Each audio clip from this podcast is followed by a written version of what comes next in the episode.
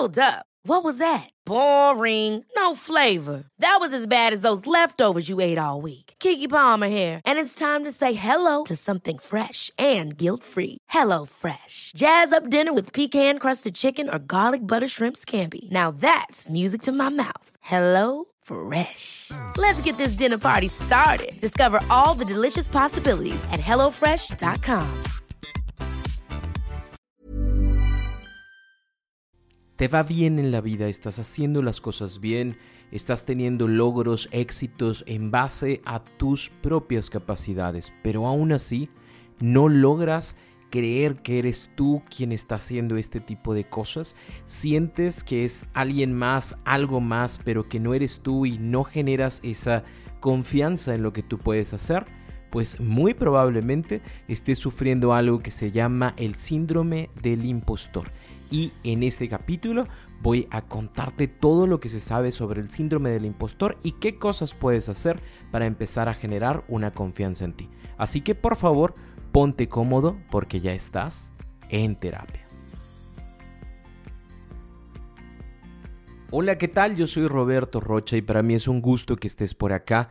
El día de hoy vamos a hablar del síndrome del impostor. ¿Te ha pasado que en algún momento tienes capacidades, tienes creatividad para ciertas cosas, eres buenísimo, buenísima en algo, pero no te la crees, no te convences, aunque todo el mundo llega contigo y te dice, ya, por favor, tienes que confiar en ti, lo has hecho otras veces, lo podrás hacer de nuevo, pero no puedes, bueno, muy probablemente estés pasando por esto. El síndrome del impostor eh, se reconoce porque hay personas que sienten que no están a la altura de lo que se es o de lo que se tiene en base al éxito y las capacidades personales. Hay cosas que yo hago, hay cosas que ya tengo, ¿sí? Tengo un muy buen empleo, tengo una muy buena paga, pero siento que no me merezco eso que estoy recibiendo porque hay otras personas que se lo pueden merecer. Siento que este dinero que estoy ganando no no no me pertenece del todo porque creo que hay otras personas con una mejor capacidad, con mayor intelecto,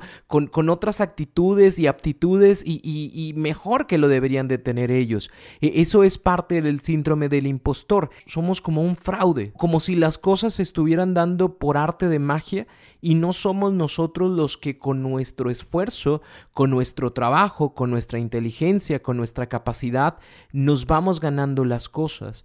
Y entonces yo siento que no soy bueno en lo que hago y que no me merezco lo que está sucediendo a pesar de que soy yo mismo quien lo está construyendo. ¿Te ha pasado que sientes que lo que hiciste no es tan bueno?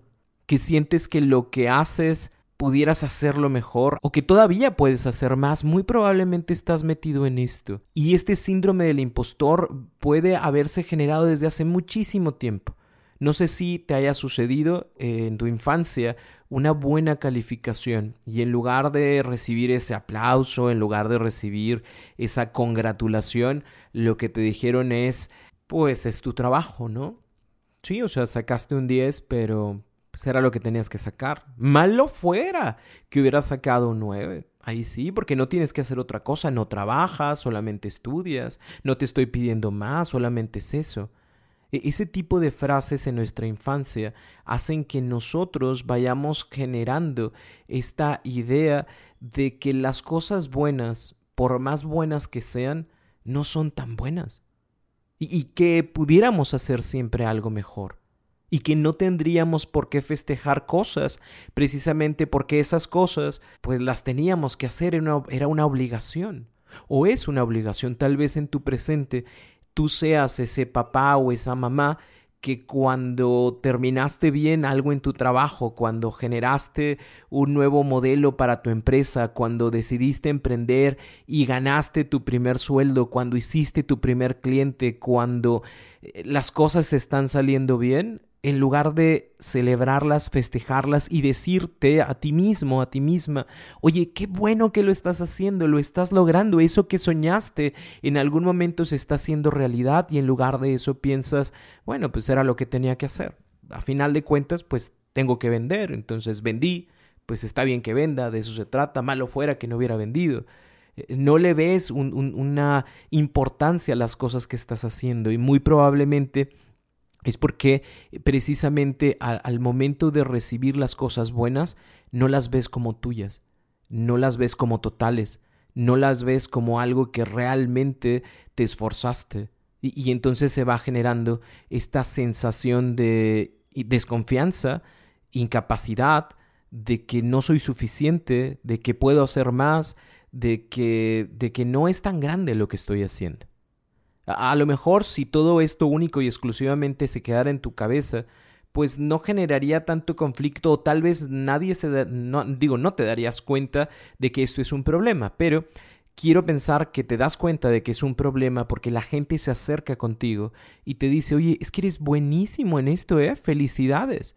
Y tú que contestas, no, no, no es para tanto.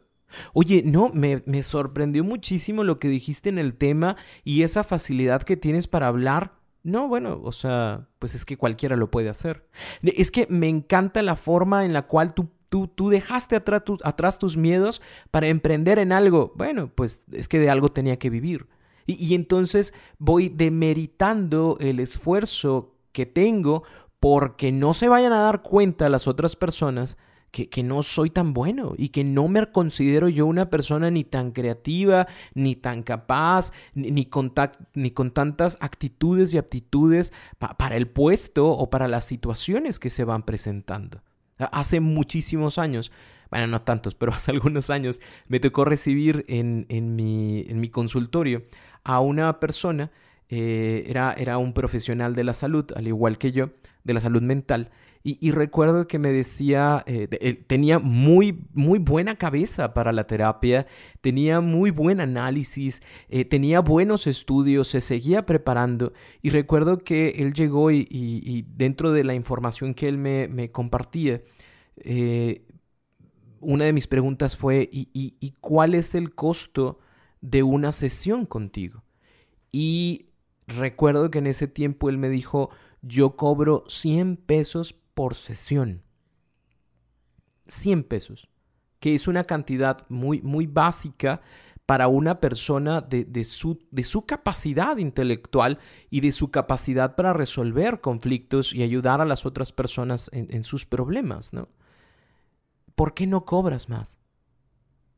Y él decía, porque no lo merezco. Yo no puedo cobrarle 200, 300, 400, 500, 600 pesos a las personas porque, porque ¿y si me equivoco? ¿Y si no soy tan bueno? Y, y, si la gente dice, ay, no, es que tú eres una persona muy, muy cara para lo que tú haces. Y es triste porque hay muchas personas en el mundo que no valoran sus propias capacidades. Y, parte del trabajo terapéutico que tuvo que hacer él y parte de las tareas terapéuticas que tuvo que hacer fue ir incrementando esa cantidad de cobro que él hacía por sus sesiones. y poco a poco él se fue dando cuenta de que puede tener esa capacidad. Al día de hoy, eh, es un colega al cual eh, sigo admirando muchísimo y, que gracias a Dios el día de hoy él, tiene un costo más elevado que el que yo tengo y me da gusto, me da muchísimo gusto que así sea, porque eso significa que él reconoce su valor y se da cuenta de que puede ayudar a las personas y que las personas van a venir a él sin importar el costo, porque saben que van a tener una respuesta. Y, esa parte es bien importante, porque nosotros somos los que no confiamos en nosotros mismos, a pesar de que la gente alrededor sí confía. A pesar de que la gente alrededor dice es que eres buenísimo, eres buenísima. Me encantaría trabajar contigo, me encantaría hacer esto contigo. Es que ojalá yo fuera como tú. Y yo no me la creo. Y entonces, ¿Cuáles son estos síntomas de una persona con un síndrome del impostor? La primera, como te decía, desconfía de sus propias competencias. Aunque las tenga, es como, como no, porque me voy a equivocar, porque algo va a salir mal, porque sí me salió una vez, pero no creo que me vaya a salir dos veces. Es que, es que no soy tan bueno, tan buena como dicen. E, esa es la primera. La segunda, tengo miedo a que todos se den cuenta de que yo soy un engaño De, que en algún momento todos mis, mis, mis, mis, traumas, mis miedos se vuelvan realidad, me equivoque y entonces todos digan, ya ves que no eres tan bueno o eres tan buena como decías, ya ves, ahora me doy cuenta de quién eres en realidad. E, ese es un miedo constante en una persona con un síndrome de impostor. El tercero es que constantemente piensa que va a fracasar incluso en cosas que ya ha superado anteriormente.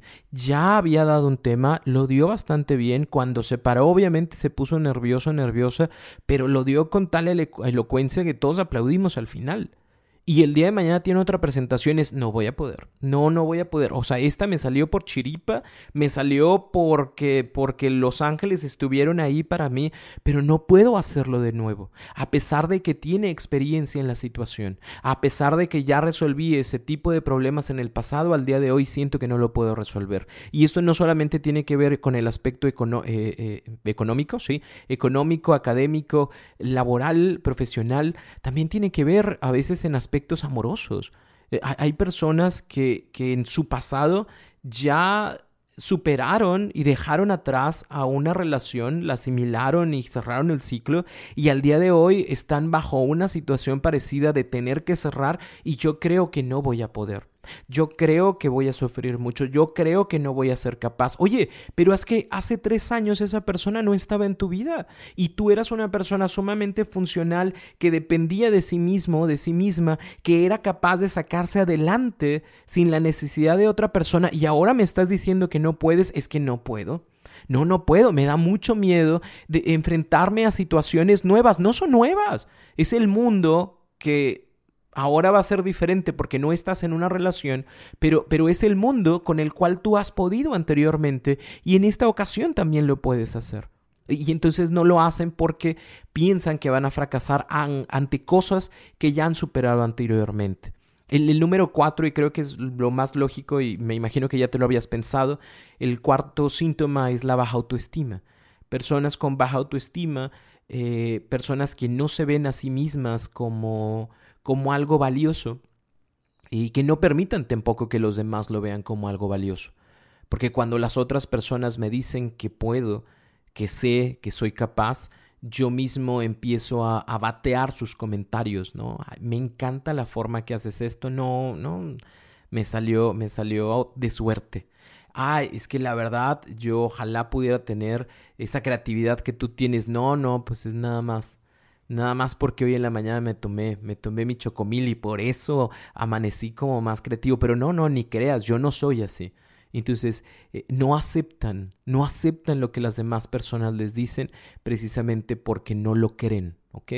Y un quinto síntoma que no es, no es propiamente parte de la situación, pero este, este tipo de pensamientos van acarreando en ciertas personas eh, situaciones como ansiedad, como desesperanza, como falta de confianza, sudoración excesiva en algunas, en algunas personas, eh, personas que sufren de, de, ciertos mareos, que cuando van a empezar eh, o cuando tienen un examen, a pesar de que tengan toda la información en su cabeza, es no voy a poder y lo transmiten hacia otras partes de su cuerpo como, como puede ser su aparato digestivo y ahí están con la colitis a todo lo que da y con todo el dolor de estómago.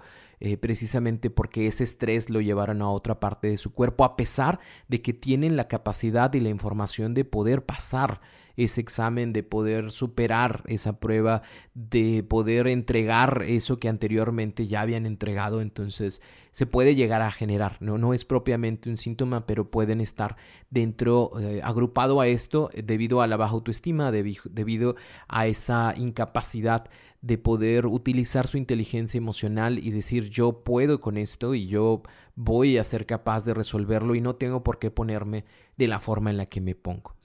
Si este es tu caso, eh, quiero explicarte o quiero pasarte tres tips que pueden ayudarte muchísimo a ir dejando este síndrome del impostor. Obviamente no es una cuestión de la noche a la mañana, pero necesita mucho de, de, de, ti para poder superarlo, porque sé que se siente gachísimo el hecho de escuchar que otras personas ven en ti cosas que tú no reconoces.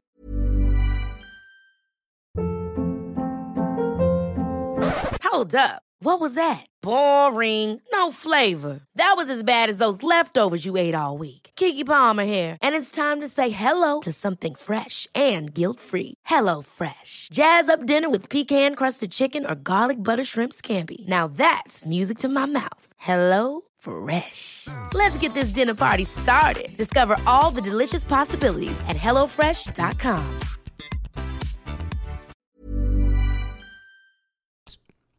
Y que la gente lo vuelva a mostrar y lo vuelva a decir y que la gente diga, es que yo no sé por qué no ve toda su capacidad, yo no sé por qué esta persona no logra estas cosas si con solamente el hecho de pensarlas y desearlas las puede hacer realidad, ¿no? Y, entonces uno va sintiéndose mal con ese tipo de comentarios. Eh, quiero darte estos tres tips que sé que te van a ayudar muchísimo. El primero de ellos es eh, hacer una lista de logros siéntate, eh, agarra papel, agarra lápiz y empieza a escribir los logros que has tenido en tu vida. No me importa si no crees en ellos, no me importa si no te sale una sonrisa o una lágrima cada vez que te acuerdes de ellos. Tú anótalos y tú pon ahí, ah, ¿sabes qué?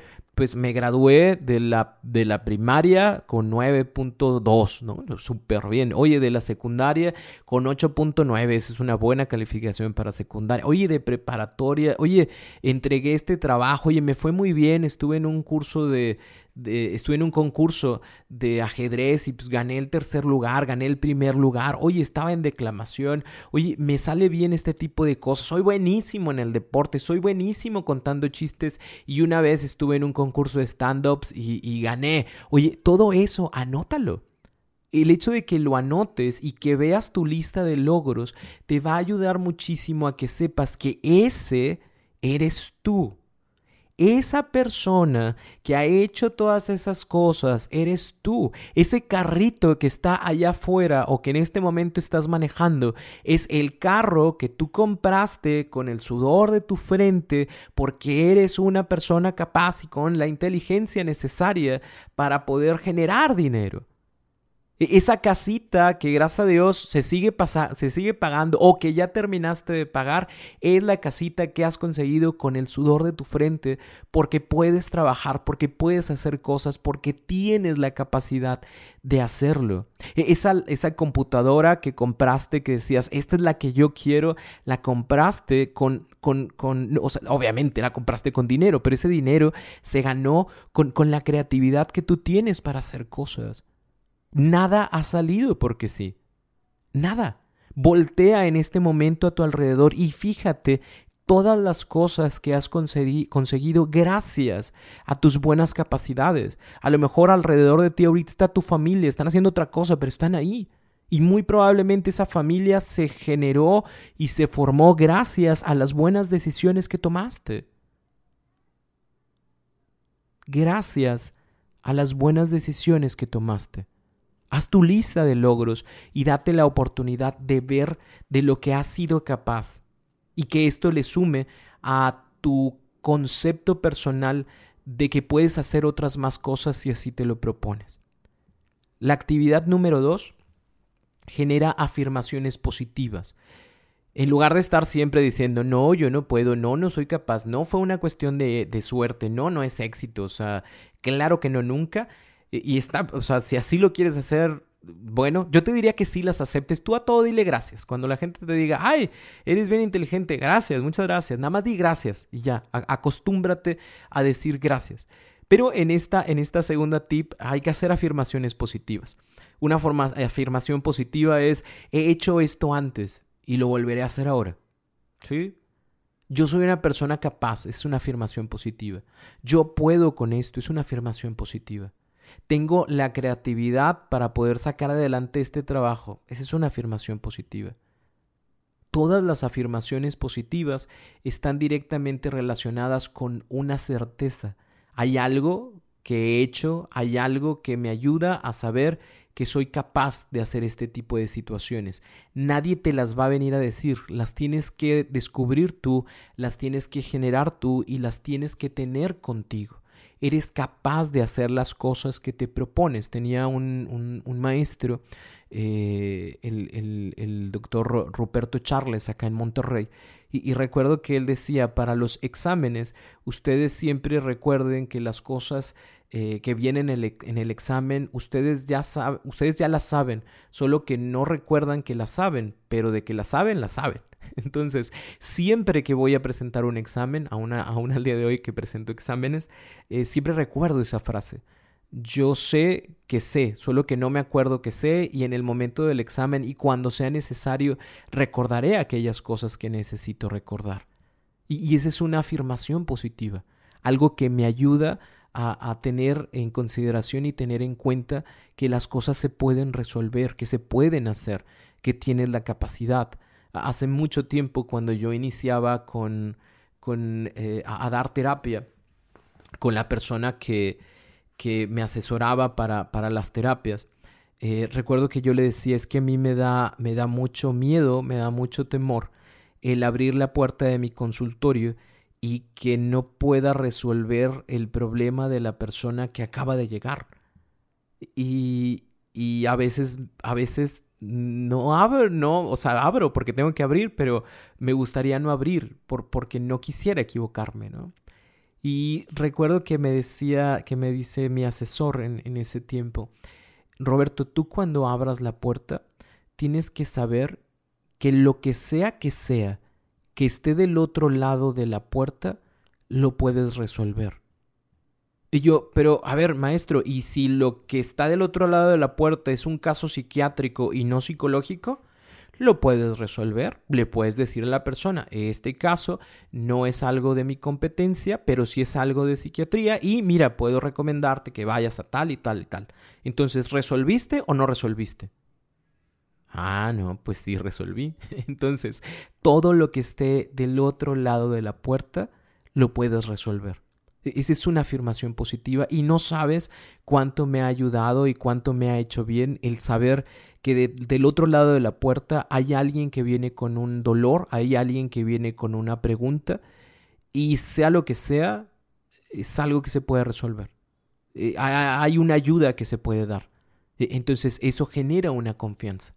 Y esa confianza se ha generado a, través de, las experiencias de los años y, también desde, desde, la humildad de decir, bueno, sabes que este no lo sé o esto no es mi competencia, pero puedo compartirte el número de alguien que sí puede hacer este tipo de trabajos.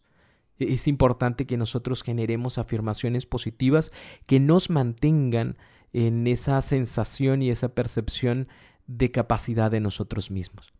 Y el número tres el punto número tres es darte la oportunidad de festejar tus logros. ¿Cuándo fue la última vez que festejaste algo que te ocurrió? ¿Sí? ¿Cuándo? Cuando dijiste, oye, me quedó muy bien este cuadro, oye, me quedó muy bien este trabajo, oye, me resultó buenísima la venta, lo hice bastante bien, me siento orgulloso de mí, date la oportunidad de festejar. Y ese festejar puede ser desde darte una palmadita tú, puede ser desde el, el, comprarte ese mini pastelito que tenías ganas de probar, puede ser desde el hecho de irte a cenar con, con tu pareja, con tu familia, a algo que haga memorable la situación, algo que lo haga memorable. Que, que tú digas, sabes que esto que estamos haciendo es el fruto del esfuerzo, del trabajo que tenemos. Eh, anteriormente a la pandemia, eh, nosotros cada vez que cerrábamos un taller o quedábamos un taller, mi esposa y yo nos íbamos a cenar a, un restaurante que creo que hay franquicias en todo México, se llama Las Alitas. Eh, entonces siempre que se terminaba un taller, siempre que terminábamos algo, nos íbamos a festejar a las alitas. ¿Por qué? Porque a final de cuentas hicimos algo bien. Y es importante que lo festejemos. Y, te, te, te, aseguro que tenemos miles de recuerdos de buenos festejos, e, en los cuales eh, sabemos que, que, las cosas que se hicieron se hicieron con amor, se hicieron con respeto y, y, se generó eh, lo que se buscaba en cada uno de los talleres. Y se festeja porque estuvo bien, porque te lo mereces. Eh, yo fui de esas personas que cuando estaba niño no importaba lo que yo sacara, siempre podía sacar más. Me acuerdo que yo sacaba nueves o sacaba dieces y es como, es tu trabajo, es lo que tienes que hacer. y, pocas veces se festejaban los logros, solamente se festejaban al final de, de, la secundaria, me acuerdo mucho, que nos llevaban a, comer y nos me compraban una gorra. Este, y, ya, pero todos los demás festejos no, no, no, no lo merecían, digámoslo de esa forma, o, mis padres no creían que fueran importantes y necesarios. Al día de hoy, digo porque ellos obviamente tuvieron otra información completamente diferente a la que gracias a Dios podemos tener nosotros. Eh, ahora gracias a Dios podemos ser eh, personas mucho más emocionales y estar al pendiente de, las personas que están alrededor de nosotros. El día de hoy, eh, cuando, cuando mi hija, que tiene un mes, un mes y medio, un mes, un mes, nueve meses, hace algo, e, ella está ahorita abrochando y desabrochando su sillita, ella sola, y cada vez que la abrocha y la desabrocha voltea y, es como una alegría de ella de volverlo a hacer y de tener esa capacidad. ¿Y sabes qué hacemos nosotros? También nos alegramos con ella y aplaudimos. No le regalamos nada cada vez que lo hace, pero el hecho de darle el aplauso y el decirle está bien, y puedes, eso va a ir generando en ella esa sensación de capacidad, de que puede hacerlo otra vez y de que está bien sentirse feliz y sentirse contento cada vez que uno logra algo. Por, porque te aseguro, todos los días aprendes algo nuevo. Todos los días superas algo nuevo todos los días. Y si tú, solito, solita, no te das la oportunidad de darte tu apapacho al alma, al corazón y decir, lo lograste, terminaste el día, terminaste este trabajo, eh, aprendiste algo que no sabías, te diste la oportunidad de abrazar a alguien, pudiste tener esa plática que quisiste tener. Cuando alguien te dijo, oye, te salió muy bien, dije gracias, en lugar de decir, no, no es cierto, no me salió, dije gracias. Eso son cosas que en la intimidad de la noche tendríamos que festejar. Yo te invito a que antes de que termine tu día, hagas una lista de logros, generes tus afirmaciones positivas y que festejes lo que lograste ese día. Que digas, hoy me salió bien esto, hoy me siento muy contento con esto. Y que en lugar de estar siempre jeringoleándote en tu cabeza de, hoy lo haces mal, hoy no puedes, ay no eres capaz, ay siempre lo hago mal, hoy siempre me equivoco. No. La, la comunicación que tú tienes en tu mente contigo está siempre presente ten una buena comunicación contigo y festeja tus logros y di, ¿sabes qué? Estuvo chingón que pudieras hacerlo. Me encantó que hicieras esto, me encantó cuando hablaste, me encantó, me encantó. Gracias porque el día de hoy pude hacer algo diferente para mí. Gracias porque me doy cuenta y reconozco que hay hay, tanto en mí, hay tantas capacidades. Hay otras que me faltan, sí, lo sé, y voy a trabajar en ellas, pero estas que puse hoy estuvieron fregonas. No importa lo que haya sido, o nunca había hecho huevito con migas, hoy hiciste migas con huevo, qué bueno, bendito Dios, ese es tu logro de hoy y estuvo bastante bien. Hoy aprendí una, una canción en la guitarra, qué bueno, apláudete, porque es importante que reconozcas tus capacidades, que es que, esas son las que van generando el concepto que tenemos de nosotros mismos. Deseo de todo corazón que esta información te ayude muchísimo. Recuerda que en todas las redes sociales hay mucho más información eh, para que, pueden ayudarte también con este tema y con otros temas. Me va a dar muchísimo gusto verte en Instagram, en Facebook.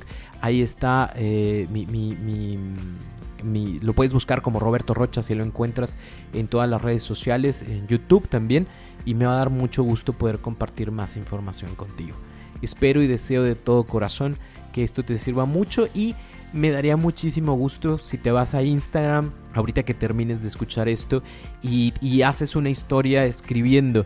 Esto es lo que yo aprendí eh, del episodio de hoy. Te lo voy a agradecer muchísimo me va a dar muchísimo gusto compartirlo para que otras personas también vean lo mucho que se puede aprender cuando uno se da la oportunidad y el tiempo de hacerlo Así que para mí un gusto, un placer y por favor ponte cómodo porque ya estás en terapia.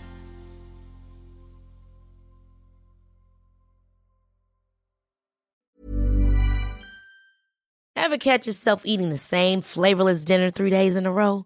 Dreaming of something better? Well, HelloFresh is your guilt-free dream come true, baby. It's me, Kiki Palmer. Let's wake up those taste buds with hot, juicy pecan crusted chicken or garlic butter shrimp scampi. Mm. Hello Fresh.